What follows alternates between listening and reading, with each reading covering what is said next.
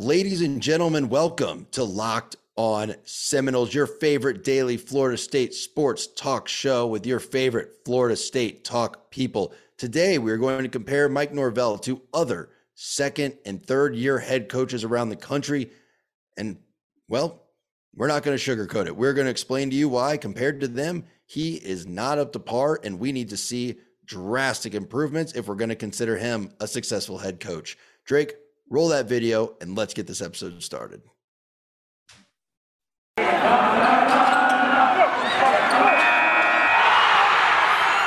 You are Locked On Seminoles, your daily podcast on the Florida State Seminoles, part of the Locked On Podcast Network. Your team every day.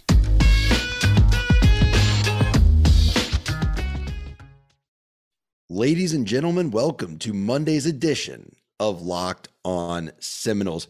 I'm Max, that's Drake, that's Dave. And today we've got a full house to talk about Florida State football. Most importantly, the man at the helm.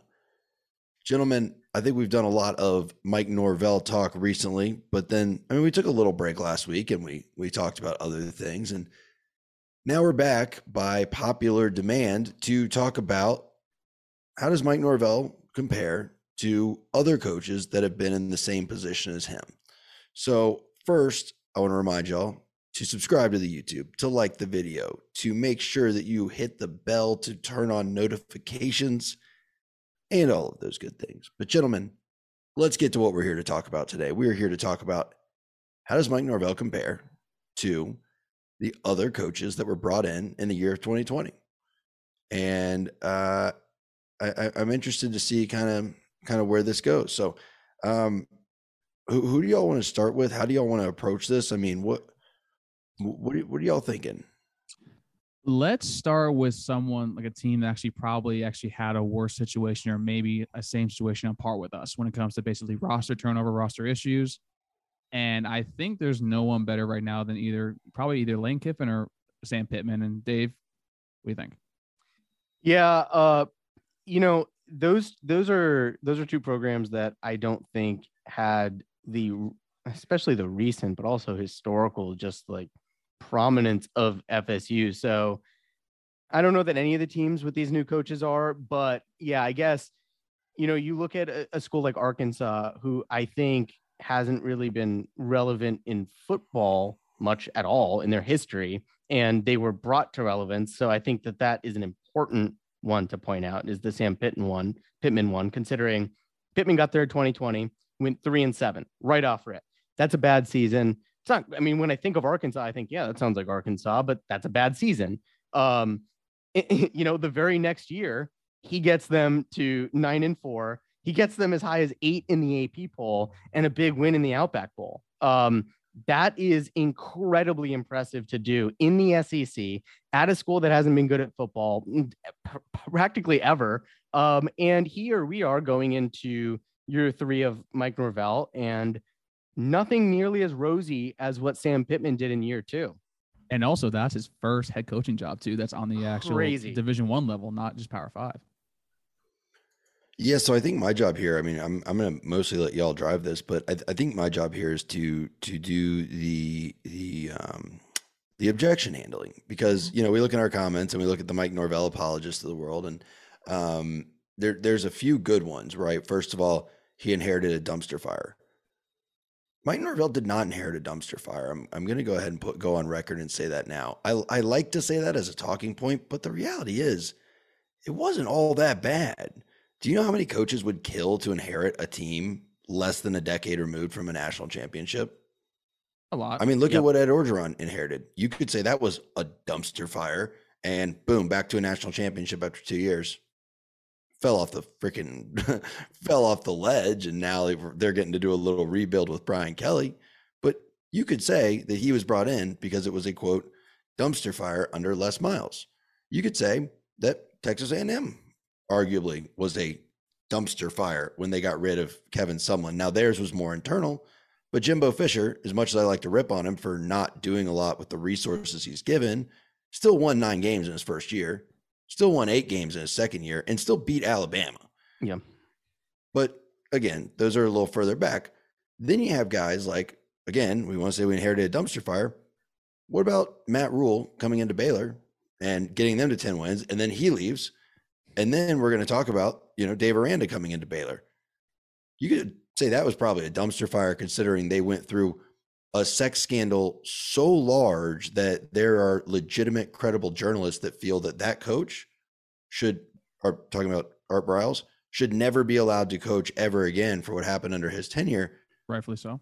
Yep. And again, five years later, you're getting hired to take over that program. You don't think that's a dumpster fire? So you know we get we get so stuck in our own bubble here at Florida State about what because because we know our program better than others. Well, look at this kid that didn't pan out. This kid that didn't pan out. This kid that didn't transfer. Y'all don't think Arkansas had that problem? Yeah, right. Y'all think Arkansas was winning on average like four games a year by like they, they came by that honestly? So as we continue this discussion, I just want to eliminate two things. One, him inheriting a dumpster fire. Because while he did, so did most of these coaches. And yeah. that's why they were brought on by that's why they were brought on. And that's why they are in year three right now. And notice we're not talking about guys like Ryan Day, right? Or a Lincoln Riley who stepped into great that that, that were just handed the keys to a Ferrari. We're not right. We're not talking about Kirby Smart. We're talking about guys. So before our comments blow up with the well, they didn't inherit what we inherited. Yeah, they did. And I've got some numbers to prove it, but let's let's let, let's keep going on this. For for example, Arkansas, I'm glad we uh glad we start with that one because people might say, well, they have more talent. Well, do y'all hmm. want to guess what the average recruiting class ranking was for the three years before Sam Pittman got there for Arkansas? I would guess well outside top 25. 23. 32. Yeah, that Damn sounds it. right. That was my other one. 27th, 45, and 24. That sounds about right. it's Arkansas. And yet, what was their record last year? They were nine, nine and four, four, with a win against Penn State. You're in the Outback Lions. Bowl. Yep, with the win against Penn State. They also took a couple of a couple good teams down to the wire, and yep. their position they've got. I think K is it KJ Jefferson is their quarterback. I you remembered his name. I, I did. Remember. I'm so proud of you. Thanks. I actually liked watching him play a lot. He's pretty um, good. You know, look, they got blown out by big teams, but at least they won the games that that they were supposed to win. And again, that's in the SEC. Mike the Norvell SEC was, West too. The harder, right, yeah, right.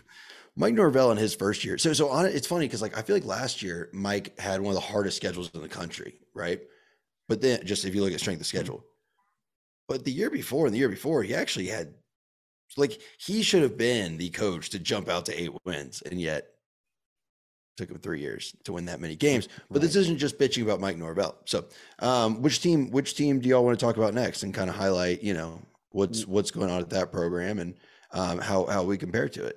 Why don't we talk about uh basically what me and Dave think is the head coach in waiting, and that's Lane Kiffin at Ole Miss. Yeah, I agree. We absolutely should do that. But before we do that, we should tell the folks about Built Bar because, oh. guys, Built Bar. I mean, for us, it's Sundays. We're recording this Mondays. You're listening to it. And when you got to get worked up about your head coach, you got to have energy for that. And you know what gives you energy? Built Bar. It's got protein, it's got very few carbs. It is exactly what you need to build that summer body. So go to built.com and use promo code LOCKED15 to get 15% off your order. Built.com, promo code LOCKED15.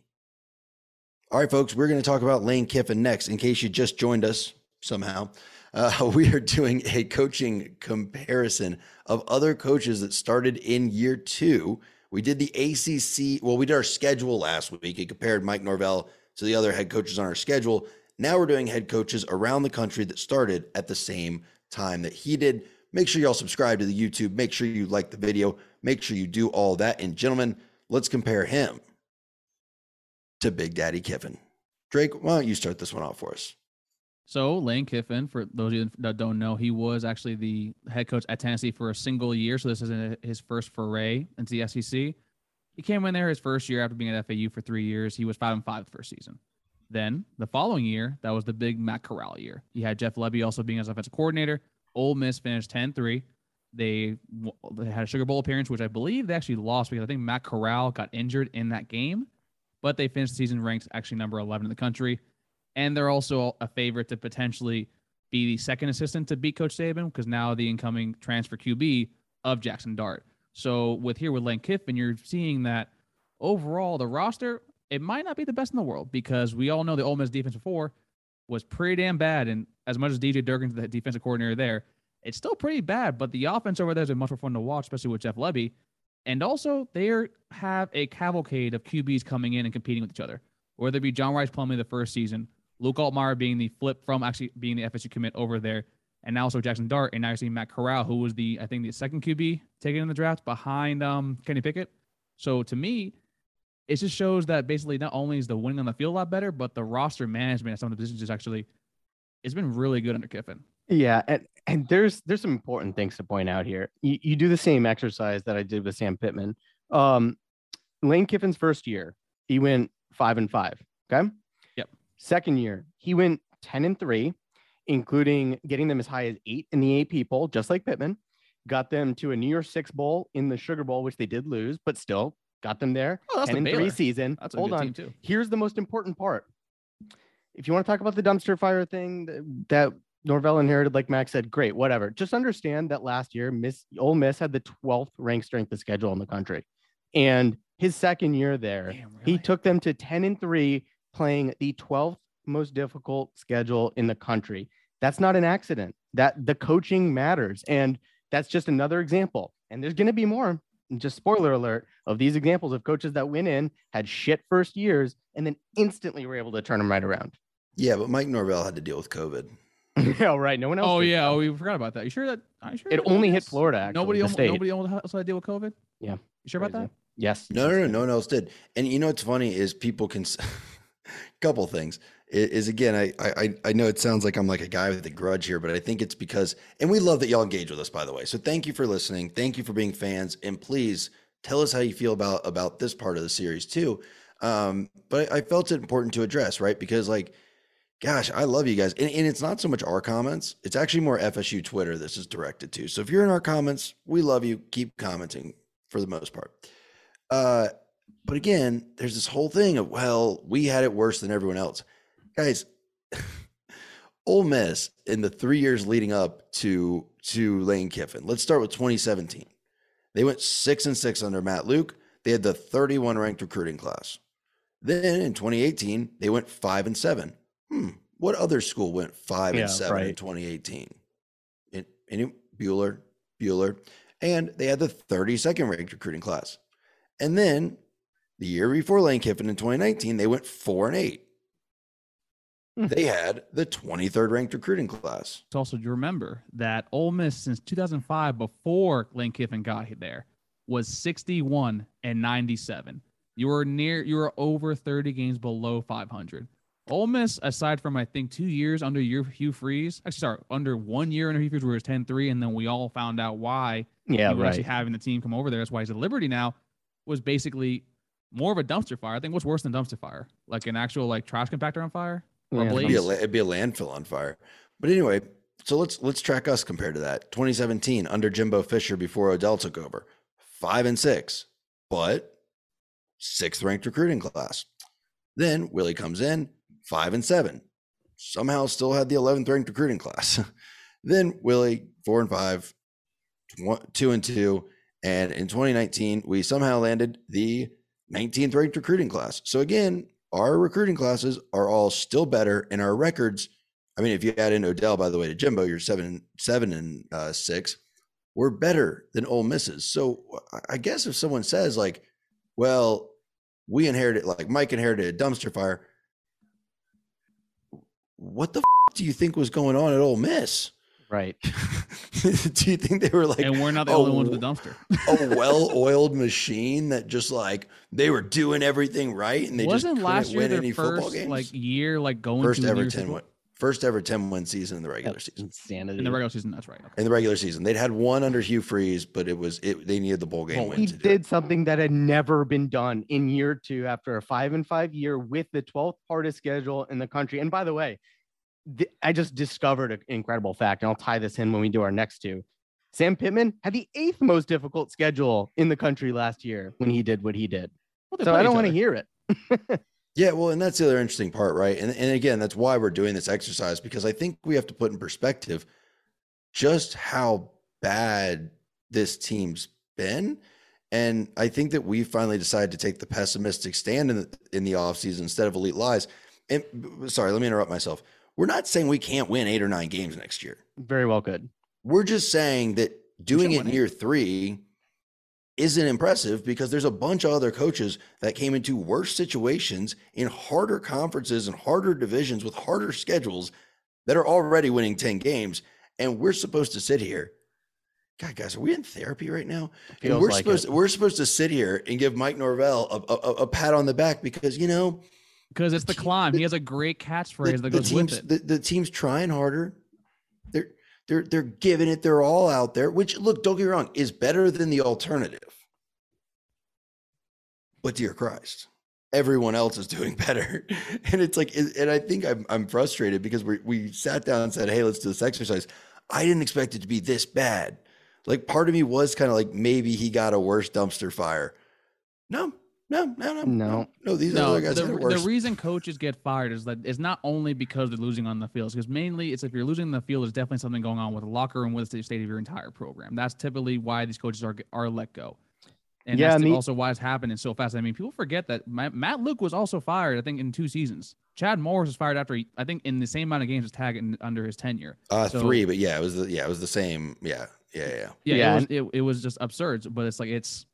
I think people need to understand that we're not ragging on him for this, but it's also that the goal, like it feels like to me that for since he's been here, we've been handling this entire discussion that we're having right now with baby gloves. Yeah, And, and- I think now that we're actually having the conversation, it's like, yeah, he's not meeting expectation here because when you fire a head coach and you're basically paying him eight, seven and a half, eight million total to you know win some games, the fact you have eight wins in two years is really bad. Now, you when you compare him, we did Sam Pittman, who was a new coach, and then we did Lane Kiffin, who has been in the game a while and done it at some big programs, um, but did something unprecedented at Ole Miss. We're gonna give, I think, we're gonna give two other examples in this equation, and it's gonna be uh, one head coach who was a first-time coach again, and it's gonna be another head coach who was who had previously only coached one year at Colorado. So. You, we're, we're going to give you three examples of guys with significantly less experience than Mike Norvell. And spoiler alert, they all had a tougher road in 2021. Yep. But before we do that, before we do that, I got to tell the folks about Bet Online. Folks, if you are trying to bet on the MLB, the NHL, or even the NBA, there's only one place you should be doing it, and that is at betonline.net. Bet Online, where the game starts. Folks, we are ready to keep rocking and rolling again. We are comparing Mike Norvell to other head coaches that started when he started. We started out, and by the way, make sure y'all are subscribed, do all that good stuff. But we started out with Arkansas. And then we went over and we looked at Ole Miss. And the reason I think that those two were so important to start with is because, in my opinion, guys, tell me if you disagree, but I don't think you do.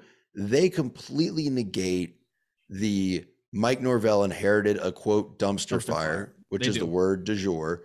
Um, Mike, Mike Norvell inherited a dumpster fire, therefore we can't be critical of him because both of those programs, Arkansas has always sucked at football except for when Jerry Jones was there.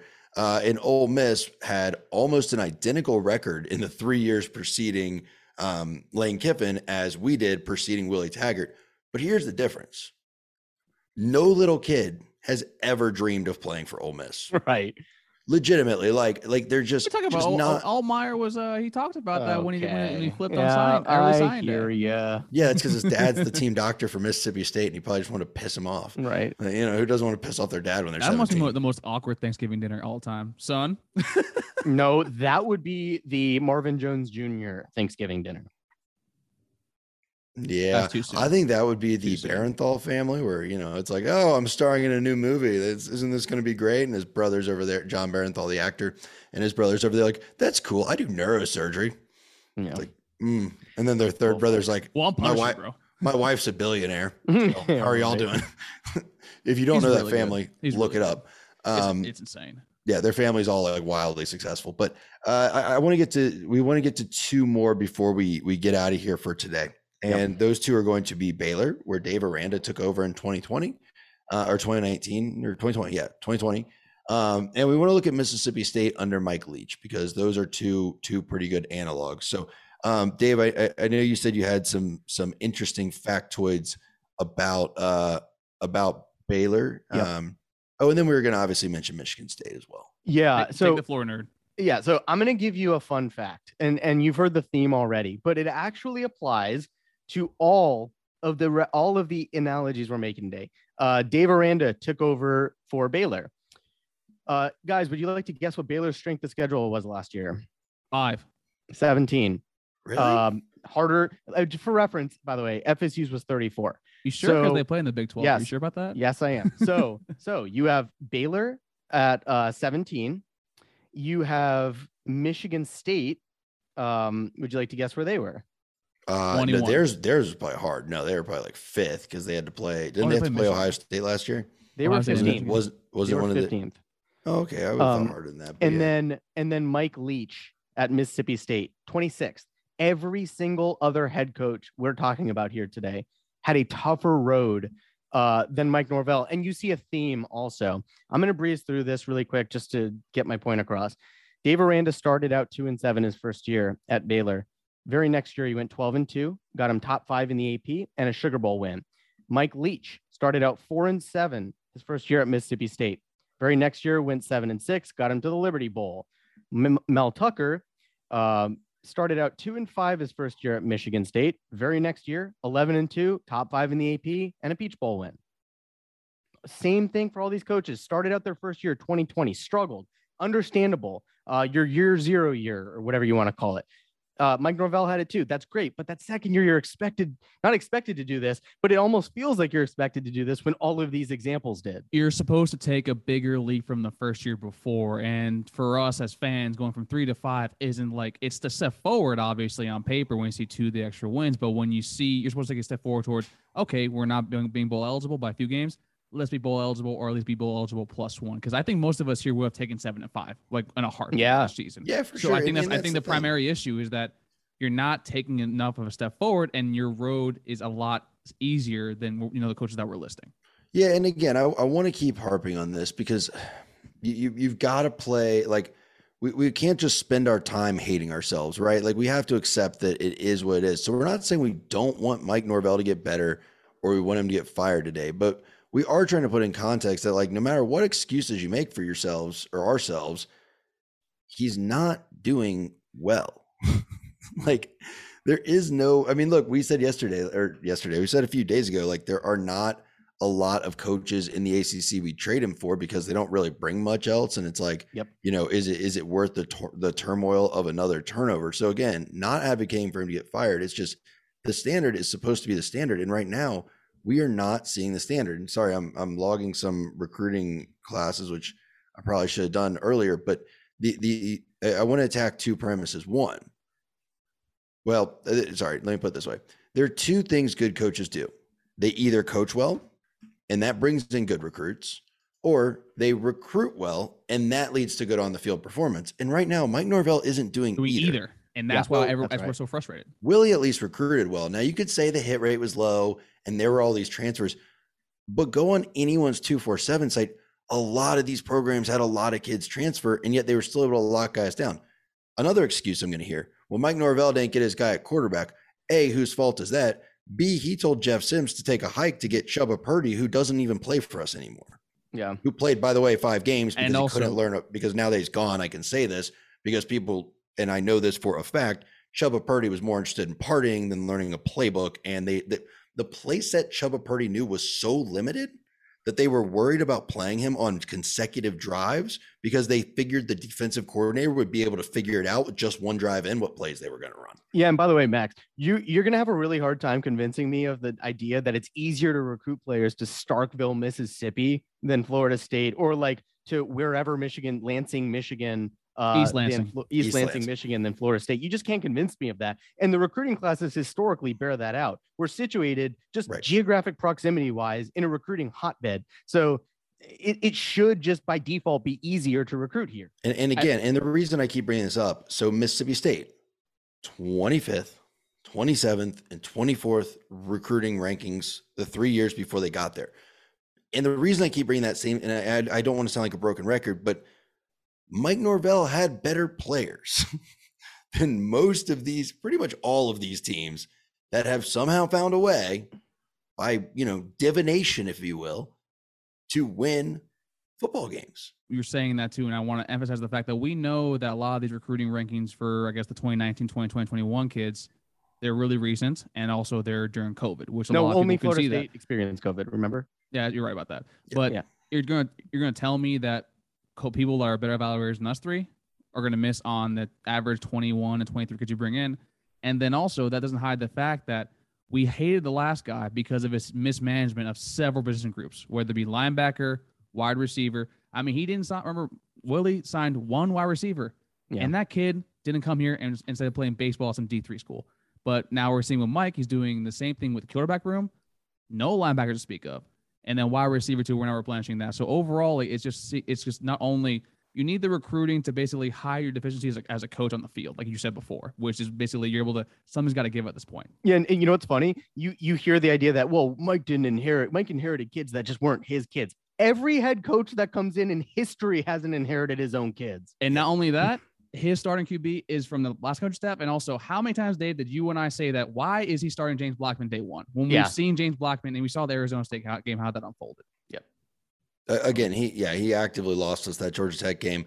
Um, and, and I don't know. I mean, we we'll do another episode because we're running low on time here, guys. But um, we'll do another episode about maybe Mike's deficiencies. In fact, we have a whole Mike Norvell playlist, which I'm sure we'll we'll throw up here for you. Um, but the thesis statement of this episode is that it's not us being spoiled, saying Mike isn't doing what he should be doing at this point. There are five. What, what did we count? We counted Five. five, and I'm sure there's more. But there are five very good examples of other coaches who are also going into their third year Harder who schedules. also who who also inherited programs that had multiple losing records before they got there and had an average recruiting class. All of these programs we looked at, the best one was Mississippi State, whose average recruiting class the three years before Mike Leach got there was 25th. But you look at the coaches having actual success. I want to end on this. Baylor, average recruiting class, 36th in the three years before he got there. I know Matt Rhule was winning games, so that was a little different, but nonetheless, they were less far removed from a major sex scandal than we were from a national championship. And, they lost the- their QB too. Right. And there's never, and by the way, the brand of Baylor has never been a brand, right? It's a small private school, not Florida State. Arkansas, average recruiting class, 32. Those are the kids that Sam Pittman was able to go on the hardest schedule of the coaches we listed and win eight games. I'm also going to say that I think out of all the co- head coaches that were hired in the Power Five level, I think the only other coach that has a losing record actually overall, I think, is maybe Greg Schiano, but that's because he coaches at Rutgers, and it's a really bad thing when you're in the same boat as Rutgers. Yeah. So, in closing, we are going to keep the energy up. We're going to Yeah. bring y'all the positivity where it matters because we're not, what we're not going to do is stop looking at where there have been improvements because we want this team to improve. We want this team to get better, but we just want no bones made about it. Mike Norvell so far is doing a piss poor job. Hasn't cut it. Uh, not a not a decent one. Not Yeah. a well. He, I mean, yes, he has turned our program around to a degree, but so have these five other coaches with their programs. Yep. much more quickly, and with a much more uh, what do you want to call it? Difficult In circumstances? Much more, yeah. Well, no similar circumstances, but they've done it much more quickly, and they've done it far more effectively, and they've done it to a much greater degree. Yep. So with that, happy Monday. We hope y'all come back tomorrow. I'm Max. That was Drake. That's Dave. And this was Locked On Seminoles. Take care, buddy. and we're all in the same speed level for State. Zentrex. It works.